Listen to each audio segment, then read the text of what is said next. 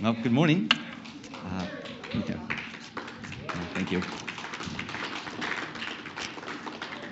Uh, so, for those who are visiting, I'm Aaron, and uh, I'm glad to be back in the pulpit. So, it's been uh, 10 weeks since I've been in the pulpit. And so, last week in Jay's sermon, um, the text from Philippians 4, he talked about like the kindness of sharing troubles. Remember that from the text? And this morning, I just want to express my thankfulness to uh, the elders for sharing my troubles and ways gave me this extended time uh, just to get out of the pulpit and uh, let some of those guys preach and just to kind of recharge my batteries a little bit. And also want to express my thankfulness to you as a congregation just for your support, encourage me, encouragement to me through uh, that time. So, like writing, delivering sermons, it's, it's not trouble. I mean, it really is an honor, it's a, it's a privilege, but it can be a weight. And so I do appreciate the expended time to kind of get away from some of that weight and to go through that excellent sermon series through Philippians. That was just incredibly encouraging uh, to me. So, with the text this morning as my example, I just want to start out this morning and just thank you all uh, for just that time away, uh, just to be away from the weight, but also just to sit under some great preaching. And within that, I also want to thank you for letting me back in the pulpit uh, to have this honor and privilege to open up God's word for you uh, this morning. Okay, so if you have a Bible with you, I hope you do. If you'd open up to Romans chapter 1. Romans chapter 1 will be our text of study today. I'm going to be reading for us verses 8 through 17. If you don't have a Bible, there should be some in the pews next to you. And uh, if you want to open it up and just keep it open, after reading through it, uh, we're actually just going to walk through it um, today in the sermon. So, Romans chapter 1, starting verse 8, all the way through verse 17, if you want to follow along with me. And after I get done reading, I'm going to pray and ask for the Lord's blessing on this time. So that's what the word said. First, I thank my God through Jesus Christ for you all, because your faith is proclaimed in all the world. For God is my witness, whom I serve with my spirit in the gospel of his Son. Without ceasing, I mention you, always in my prayers, as that somehow, by God's will, I may now at least succeed in coming to you. For I long to see you that I may impart to you some spiritual gift to strengthen you, that as we may be mutually encouraged by each other's faith, both yours and mine. I don't want you to be unaware, brothers, that I have often intended to come to you, but thus far I have been prevented, in order that I may reap some harvest among you as well as among the rest of the Gentiles. I'm under obligation both to the Greeks and the, to the barbarians, both to the wise and to the foolish. So I'm eager to preach the gospel to you also who are in Rome. For I'm not ashamed of the gospel for the power of God for salvation to everyone who believes, to the Jew first and also to the Greek. For as written, the righteousness of God is revealed from faith for faith. As is written, the righteous shall live by faith. Okay, that's God's word for us this morning. Let's pray. Lord, thank you for your word. And Lord, we're here this morning because we want to hear from you, from your word. So we pray that your Holy Spirit would open up your holy word in ways that we can hear and receive it. Pray you'd use this time to bring glory to Christ. God, please help me just to be a good communicator. Please help the congregation to be good listeners. We do pray that your word would triumph. It's in Jesus' name we pray. Amen. So, over the course of the summer and this break that I had, I've been working through a, a book on church history that's simply titled 2,000 Years of Christ's Power which is a series that details uh, many of the major movements as well as many of the major, uh, major figures throughout Christianity, uh, which is a series of books I would recommend to you. And as I've read through this series of books, I've continued to reflect on the title of the series 2,000 Years of Christ's Power. And as I reflected on that title, I've come to the conclusion that that title is the perfect title to describe the 2,000 years of Christianity. I think this is the perfect title, not because of how smooth and seamless the story of, uh, story of Christianity has been. In fact, reading through this series details the opposite reality, where so much of church history has been bumpy and windy, where there's been twists and churns, where things have not always been pleasant or encouraging, where even some of the twists and churns have actually been tragic and deeply sinful. Yet, despite this less than pleasant history, despite of all the ups and downs, all the twists and turns, despite flawed characters, flawed movements, through the power of Christ, through the power of Christ alone, for 2,000 years, Christianity has continued to advance. As Christ continues to keep his promise that indeed he will build his church and hell itself will not overcome it. So I've read through this series detailing how the gospel has advanced through the centuries. I have found myself deeply encouraged. In fact, so deeply encouraged by the power of Christ, how the gospel continuing to advance it today. As I get back to the pulpit here, I wanted to work through this passage here in Romans before we get back to our study of 1 Samuel, which we'll be picking back up next Sunday. Okay. Now, before we get to the text, let me just some brief context for you. So, the letter that we refer to as Romans is called that because the Apostle Paul, who wrote this letter, wrote this to the early Christian church in the city of Rome. So, in the 2,000 years of Christ's power, this church was there kind of at the beginning. And as Paul wrote this letter, he did so by giving the church in Rome, and by extension, all of us throughout church history, some of the deepest and richest theology in the New Testament canon. In fact, because of the depths and riches found in this New Testament letter, it was the great Martin Luther who said we could never read Romans uh, too much. Uh, Luther also, also called it the purest gospel. Uh, if you read through the book of Romans, you know this letter is not just a deeply theological letter, but it's also incredibly practical and pastoral. When we read Romans, particularly the last third of it, there are so many practical pastoral truths that help us to know how to live out the Christian faith in light of the deep theological truths. And for us this morning, this includes the deep theological truth of power of the power of Christ, that we are to practically live out in ways that we are testifying to it, to those who God has placed in our life, those we are obligated to. Okay, so that brings us back to our text this morning that I wanted to work through. So I want to look back at me starting in verse 8. And as you're looking there, if you want to let your eyes skim over verses 1 through 6, we see Paul start this letter by identifying himself and his credentials, which is pretty typical of his letters. Then, after he identifies himself, he turns the address to church in Rome, which he does in verse 7. Then, we get to our text, verse 8. We read that he has a word that he wanted to share with them a word about his love and appreciation for the church family in Rome.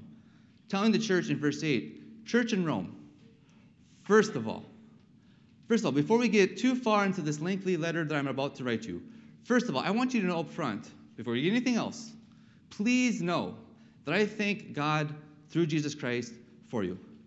Up front, know how much I appreciate you, how grateful I am to the Lord who is at work, clearly at work through you at Rome.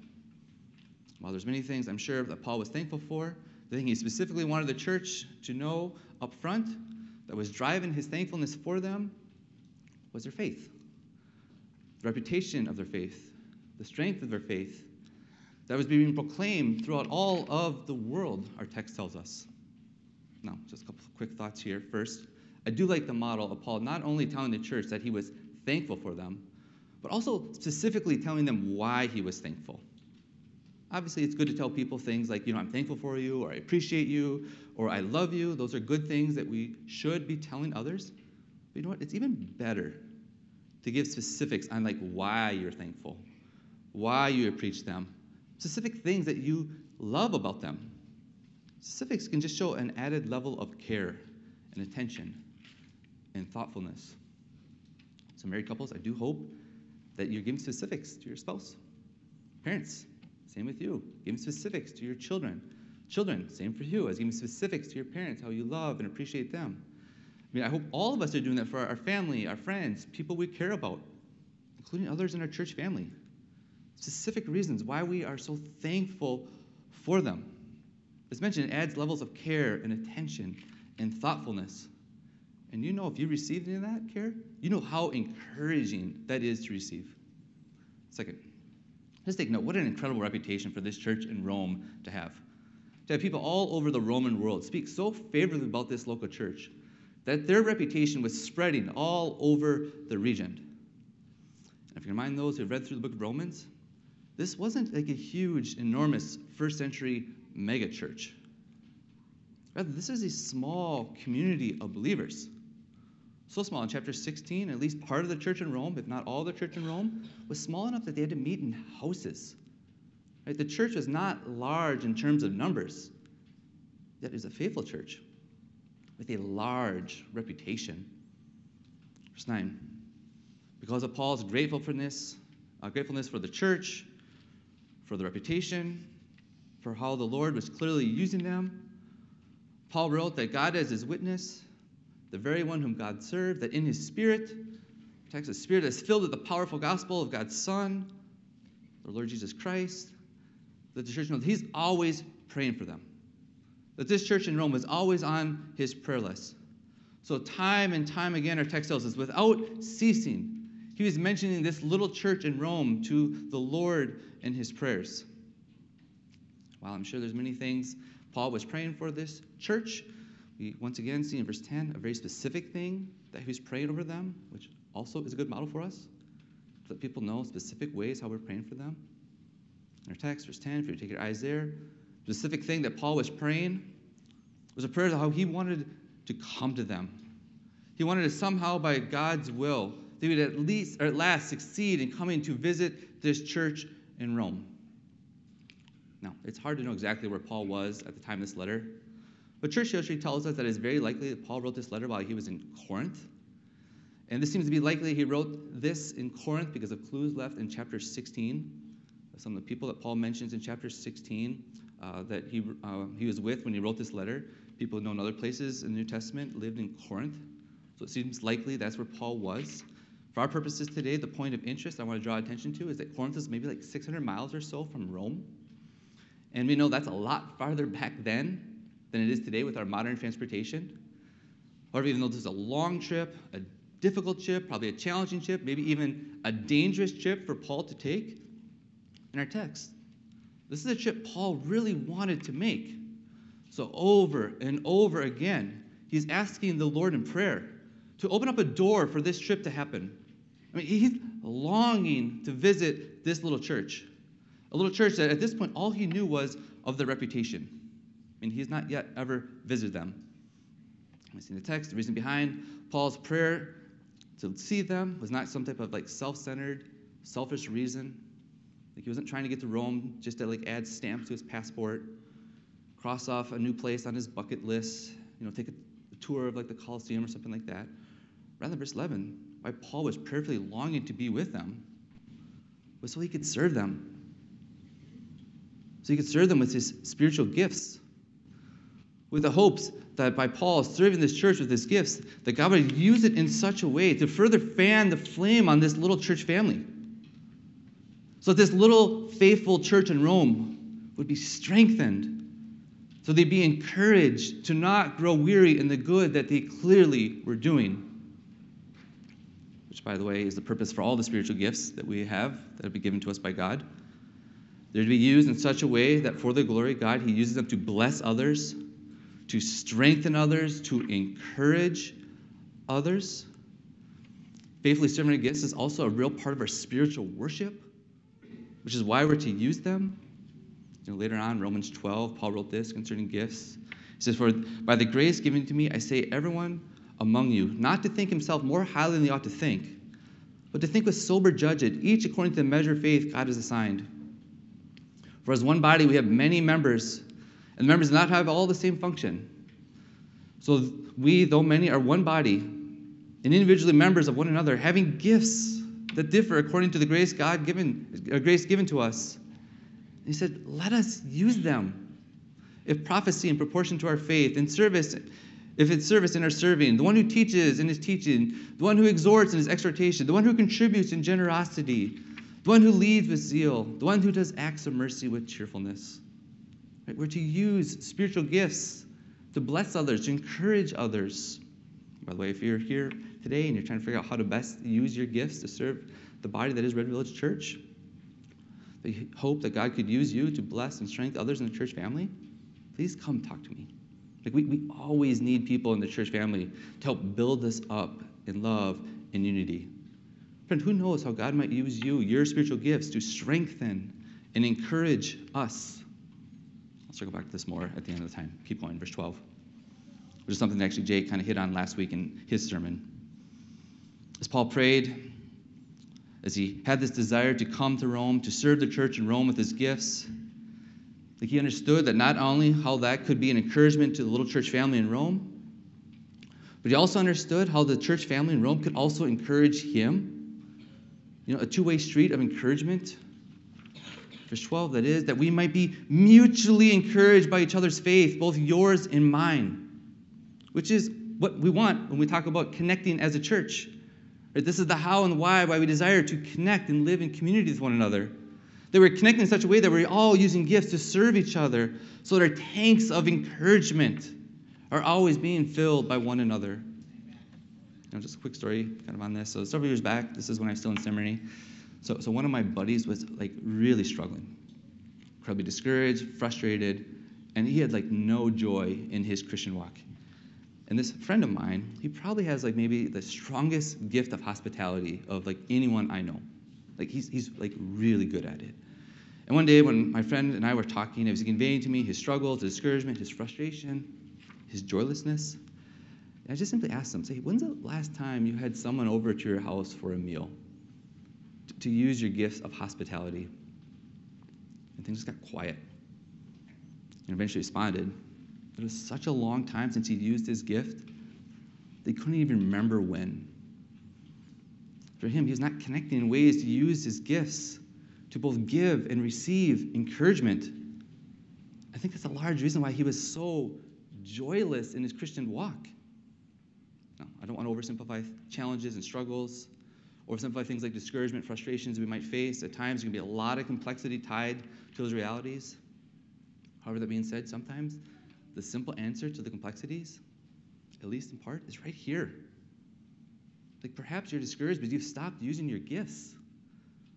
Like you stopped serving other people. Like you're actually pulled away from community, from connecting. Like you removed yourself from a God given means of being strength, uh, strengthened and mutually encouraged. Keep going, verse 13.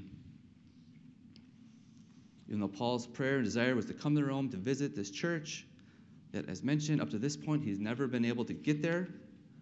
And perhaps because he has not yet been there, Paul was concerned that perhaps the church in Rome is starting to doubt the genuineness of desires to come to them. Like maybe he started to wonder, like, was he just saying that kind of to be nice? But deep down, he really doesn't want to make the trip to see us. So perhaps to address the potential concern in the church, in the text, we see Paul write, Church in Rome, he listen, I don't want you to be unaware of my desire to be with you, or doubt my desire to be with you. Rather, church in Rome, please know that often I have truly, legitimately intended to come to you, where I've legitimately tried to like coordinate my plans, legitimately tried to work through logistics to make it happen. Please know, I'm not just saying I want to come visit you because it's kind of like the nice thing to say. No, I, I want to come to be with you. I long to be with you. I've honestly been trying to make my way there, but in the text, thus far, Church in Rome, just know I've prevented, been prevented from coming, which is something that actually Paul experienced in the past as well. Here I'm specifically thinking of Acts 16, if you've read that before, where Paul desired to go to Bithynia, yet he was powerfully prevented from going there. In Acts 16, and once again, our text today, perhaps maybe surprising to us, the one who is actually keeping Paul from getting to the place he desired, the one who was preventing him, was actually the Spirit of Jesus. Meaning, God was not giving Paul that which he wanted, what he was praying for. And this is not, was not happening because God was like cruel. Rather, God was preventing Paul and these desires because the Lord had something else in store for him. Acts 16, the Spirit of Jesus prevented Paul from Bithynia in order to direct Paul over to Macedonia. It was in Macedonia where, Paul, where God had desired for Paul to preach the gospel, so the gospel would go forward there in power. Our text today, same dynamic. The place, uh, uh, this time, place of the Church of Rome. Right? Paul desired to go to them. He often intended to come to them. He prayed somehow that things might work out. Yet, in the wisdom and in the plan of God, the Spirit of Jesus prevented Paul from coming to Rome. In our text, so that Paul would use in such a way he'd reap a harvest among you, as well as among the rest of the Gentiles. Which, by the way, hopefully gives us some perspective, maybe even some hope when things are not quite going the way you want them to, where you hope they would, where you planned they would, maybe even have how you've been praying they would go where we're trying like so hard to do something, to accomplish something, it just feels like we're spinning our wheels and things are never working out. My friend, if that's you this morning, have hope. Perhaps God is preventing you, preventing this thing from working out. Because in His sovereign wisdom, He has something else in mind, something else that He's going to accomplish. Which is why the words of Romans 8 are just so important for us to hold on to, to cling to especially when life is not going the way we hope and pray it would. Romans 8. And we know that for those who love God, all things, even things that seem prevented, all things work together for good for those who are called according to his purpose.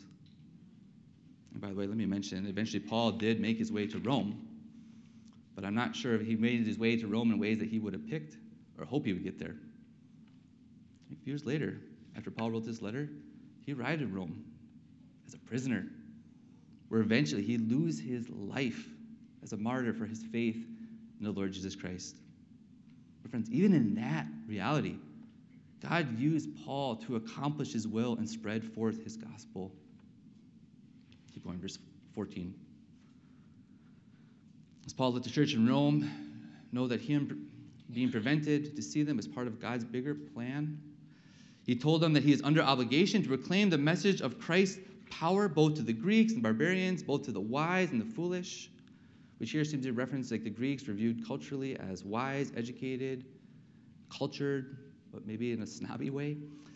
The barbarians were viewed as being foolish, uneducated, maybe a lack of sophisticated culture because how different they lived in the Roman world. Yet both these groups, even though they're so much different from Rome, so much different from Paul, who was a Jew, yet Paul felt obligated to reach both sides of the societal scale. And by including both sides, both of these groups in verse 14, which, by the way, are pagan groups, Paul is communicating to the church and to us the part of reality of God's kingdom. That God is drawing people from all sides of society who are all culturally different to faith in Jesus Christ. They all have equal footing in the kingdom of God. Verse 15, because of this obligation, the responsibility that Paul had, we see this added to his eagerness to get to Rome. In our text, you can feel like he's like chomping at the bit to come in order that he might be able to preach the gospel, which is the word I'll define for you just a bit. But for here, just notice this obligation, this responsibility that Paul had to the Greeks, the barbarians.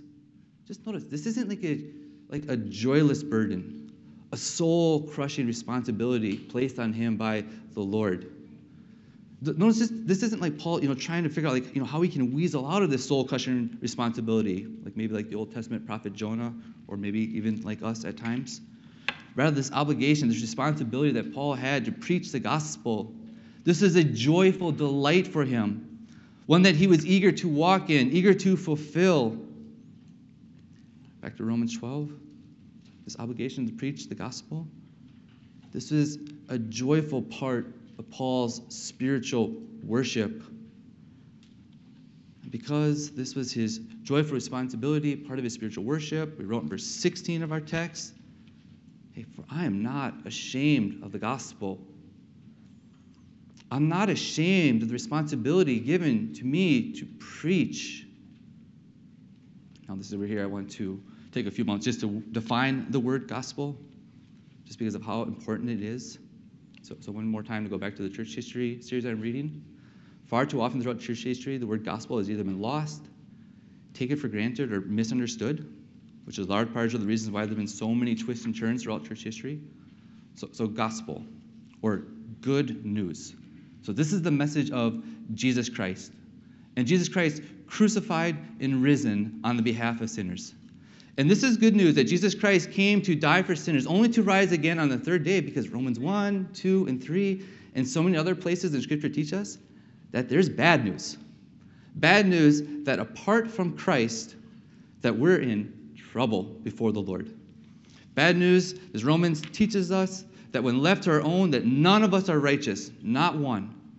That not only are none of us righteous, none of us can make ourselves righteous which we'll get to more in just a bit. And because none of us are righteous, not one of us, Romans 1:18, which is actually the next verse where I stopped, it teaches that the wrath of God is being revealed from heaven against all godlessness and wickedness. To say it again, apart from Jesus Christ, this is all of us. Right? Scripture tells us all have sinned, all have fell short of the glory of God.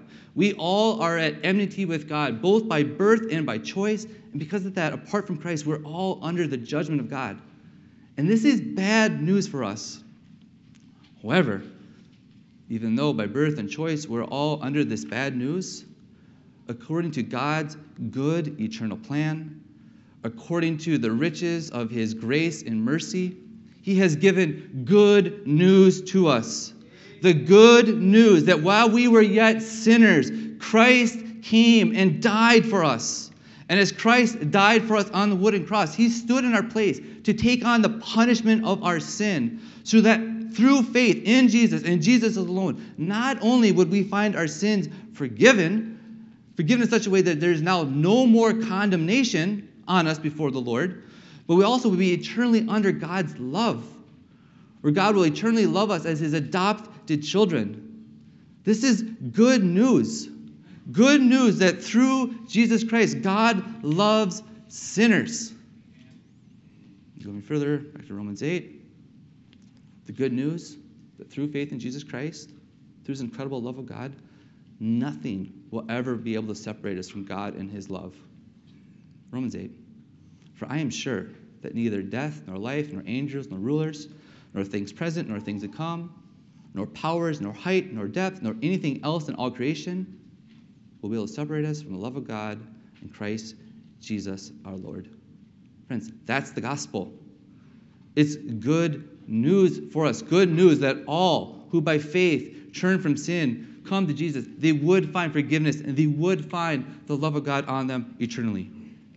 And later on, Romans 10 simply says, Whoever, including Greeks and barbarians, wise and unwise, whoever, including you here today, whoever calls upon the name of the Lord Jesus Christ, you will be saved.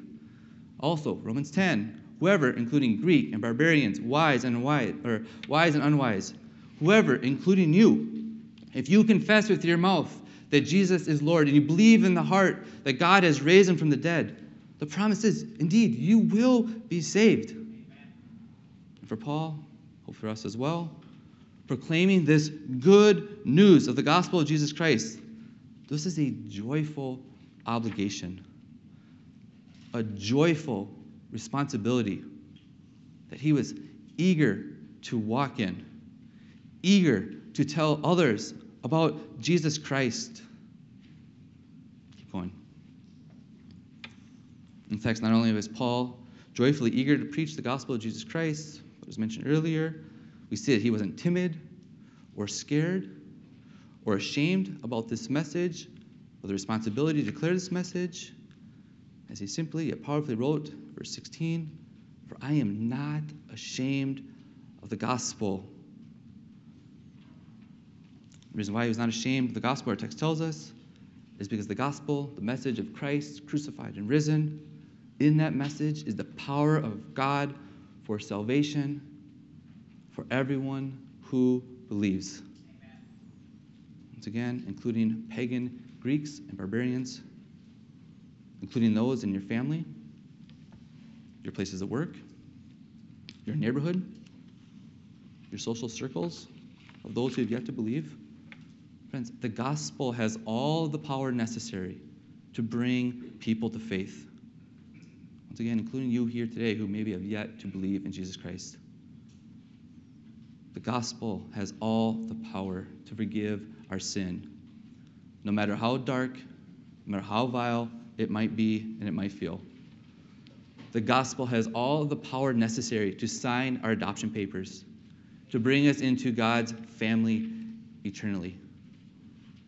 And, church, we can't forget, we can't doubt, we can't lose sight, we can't take for granted how powerful the gospel is to save. It is mighty to save. Now, listen, I know we're living in a culture that seems to be falling apart around us, a culture where sin seems to be more and more celebrated and even honored. And because that, it's going to be easy for us like to lose hope. You know, maybe pull away and just be like cynical. And to think that the world around us is like, like too far gone. It's just too dark. But listen, that's not true. As a powerful light of Jesus Christ shines into the darkness, the darkness cannot overcome it. Amen. Even the darkest of the darkness bows down and submits to the light of Jesus Christ. Christ will bring all to faith who he is calling to himself. Jesus will build his church, and hell itself will not prevent him from doing so. Church, to say it again, the gospel is a power of salvation for all who would believe. Keep on the text. This powerful gospel, this powerful message that Jesus saves, our text tells us that Paul wrote first came to the Jews, which Paul was one of, who, by the way, also were culturally despised by the Romans.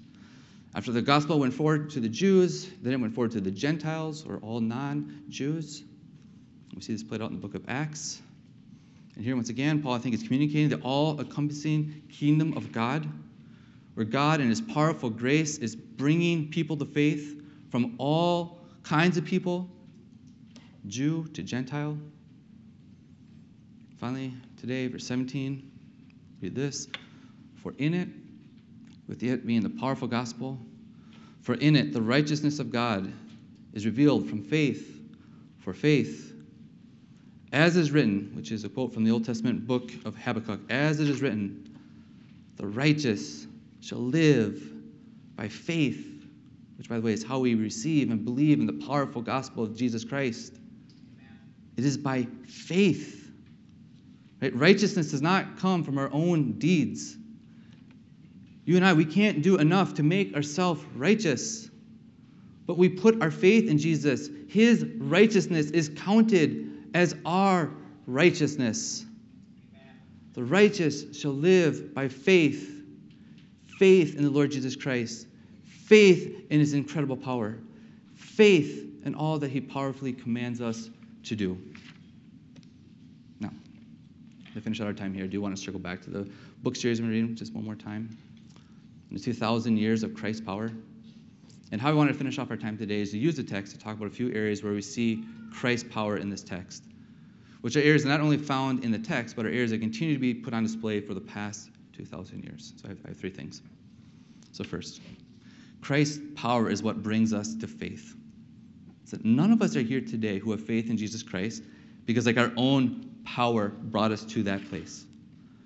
The only way we come to faith is because Christ and his power brought us to faith. Like we didn't do it, he did it. This is why like none of us who have faith can boast. By the way, this is also why as Christian people, like this is why we're like the most humble and gracious of all people. We know it's only because of the power of God found in the gospel and in his grace that any of us believe. Listen, that's important for us to remember.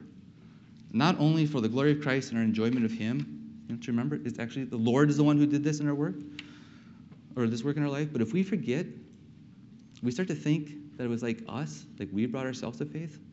What happens is we become like proud, or maybe even sinfully judgmental towards those who have yet to believe, thinking like somehow like in ourselves we're like better than them. It's, it's Christ's power, His power alone that saves. Second, Christ's power places us into a community. Now, all of us, we all have to come to Jesus on our own. We all need personal saving faith in Him. All of us, individuals, need to call upon His name to be saved. However, as we come to Christ, Christ powerfully then puts us into community where we're to live out our faith collectively, which primarily is to be found in the local church, which we read in Romans 12, I read earlier, is the body of Christ. And in this community that Christ powerfully puts us in he does so because he wants to put his power continually on display. How? Through each person in the community serving the rest of the community through gifts given to us. So that through the service, through the spiritual gifts, Christ will then powerfully strengthen the church in ways where everyone is feeling mutually encouraged, our text tells us. Now, for us here, here at Red Village Church, there are two broad categories by which we hope everyone is serving others by using your gifts. I'll give them to you here. So the first broad category is maybe a little bit more structured, a little more organizational. So, for example, think of things like maybe like our Village Kids Ministry that has some real organization, some real structure tied to it, where we're always looking for people to help serve in that ministry. Or maybe something think of something like maybe like a hospitality team, where there's some structure, some organization there to ensure on Sundays there's people hopefully greeting at the doors, serving coffee and food in the kitchen which we're always looking for people to help there. I'll give you other examples, but I just one more. Just maybe think about our small groups, right? There's a bit of structure, a bit of organization to our small groups. And yes, we could really use more small groups. We need people to help lead and host small groups so our small groups continue to be small and accessible for more people to get into our church family. So that's a broad category, right? We're always looking for people in the church to use your gifts in the structured organizational ministries that are Red Village Church. But then there's the other broad category, which is maybe a little bit more organic in nature, where we're just simply seeing needs and meeting needs, often on like personal, relational levels. So, an examples here maybe you know someone in the church who is sick. So, powerfully you serve them, like taking them a meal. Or maybe there's someone who's new in the area. So, maybe you powerfully invite them to join you like on the terrace so you can take in a sunset as they get acclimated to Madison. Or maybe someone has like some type of house project and you have like the skills to powerfully help them. Or maybe there's just someone who's just really down and discouraged because the tidal wave of life never seems to let up for them. So maybe powerfully, intentionally, you just come alongside with them. You be there with them in ways you're just trying to encourage them. Right? None of these things are necessarily church wide structured organizational ministries. But we know how God uses things like this to powerfully encourage and strengthen others. So, for us as a church, I hope all of us are finding ways to serve in both broad categories. That you're helping the organization, the structure that is Red Village Church. And honestly, we do need everyone in the community to help out with this. But I also hope that you're active and involved in just serving others in organic, relational ways, which can be so important. that can make such a great impact. So by serving the community that Christ has powerfully placed us in, like we can build each other up, encourage each other in love and in unity. Which actually leads to the last thing I want to say here before we close. Third, Christ's power is sending us out to reap a harvest. And this is actually one of the great reasons why Christ puts us in community. This is why it's so important for us as a church community that we're seeking to build one another up in love and unity. Why? To help each other so we can be sent back out into the harvest field so that we can be a stronger and better witness for the cause of Christ and his gospel. And listen, if we're honest with each other, that's not always easy for us to do. Not always natural for us to do, to be sent back out. As we know, we're not always eager to like leave community to go engage the world around us. When we get placed in church community, what's easy, what's natural? You know this. It's easy to just like kind of hunker down and like isolate ourselves from the world around us in ways that we're actually like never sent out. We're practically, relationally, we cut ourselves around, cut ourselves off from the world around us, which, which is not good. That's not what God would have for us. Community is meant to build each other up, to continue to send each other out. Now, this week, I'm saying for myself, why it's easy and natural for me sometimes just to kind of get like lost and isolated in community. So for me, I came up with three reasons for my own life why at times this is true. I'm going to give you these. I wonder if any of these resonate with you. So first, I can isolate myself in community out of fear. I'm afraid of the world around me, afraid what others might think of me if I start to sharing Jesus with them, afraid of being rejected, afraid of being judged. If I'm honest, maybe afraid that the darkness will overcome the light. So, in truth, when I'm afraid to be a witness for Christ, I'm actually being ashamed of the gospel. And not only that, I'm doubting its power. But for me, that wasn't just fear that keeps me from being sent out. Second, I can isolate myself in community. Why? Because it can be fun. And hopefully, church life is fun. Hopefully, it is enjoyable. Hopefully, we echo the words of Paul in verse 11 of our text, where we're like longing to see each other. But listen, if we're not mindful, what can happen? We can have so much fun in church community that what happens like over time, we just can begin to isolate ourselves more and more from others to the point the only people that we know who ever do things with are like fellow believers. And maybe it's like almost like maybe a fear of missing out. That if we spend time trying to engage those who have yet to believe, that maybe we'll miss out on some type of church community event. Third, third reason I wrote down this week why sometimes it's hard for me to get out of church community. This is related to a Pharisaical attitude, where I can just beat my chest and I can declare, declare myself better of, uh, than others and stand in judgment over them. So rather than having compassion and grace in ways that's compelling me to share the gospel with those who have yet to believe, what can happen? I can deem myself too righteous to stoop down to share Christ with someone I deem as too sinful. And by the way, even though the church in Rome was commended for their faith that was spreading all around the known world, I did wonder this week if maybe that was an issue for them, particularly when it came to the Greeks and the barbarians. Or maybe they thought, you know what, the Greeks, they're just too smart for their own good. We just need to leave them alone. Or perhaps like the barbarians, where it's just too civilized, or uncivilized, I should say, not worthy of their time.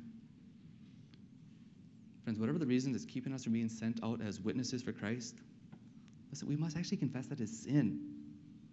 Perhaps even confess it to others in the church family so they can help you turn from it. So we can help each other to become more and more faithful witnesses to powerfully proclaim the gospel of Jesus Christ to those that we are obligated to reach.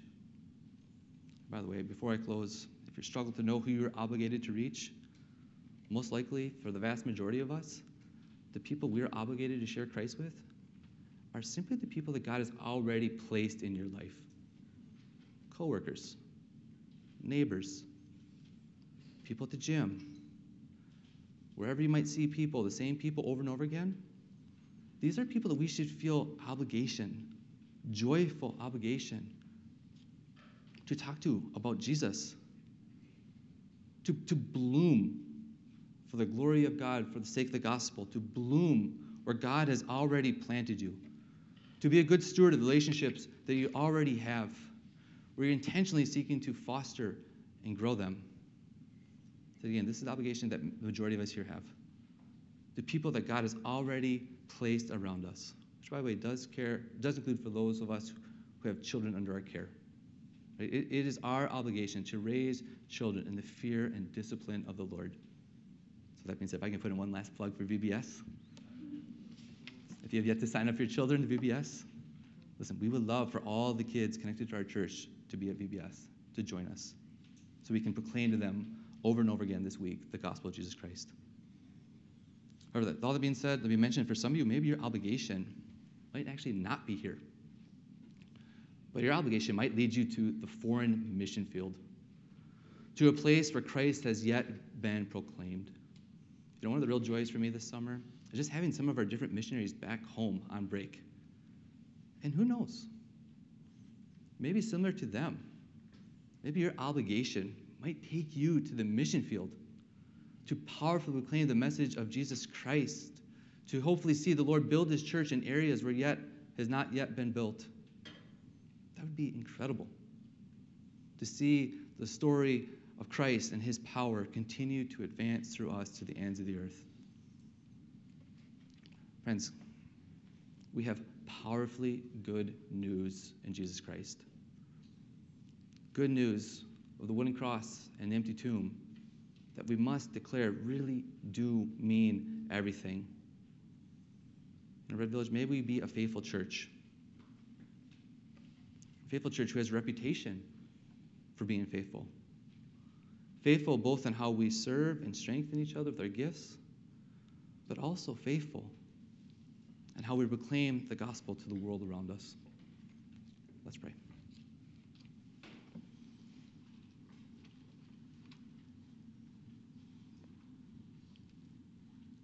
Lord, we thank you for the gospel of Jesus Christ, which is the power of God to salvation for all who would believe.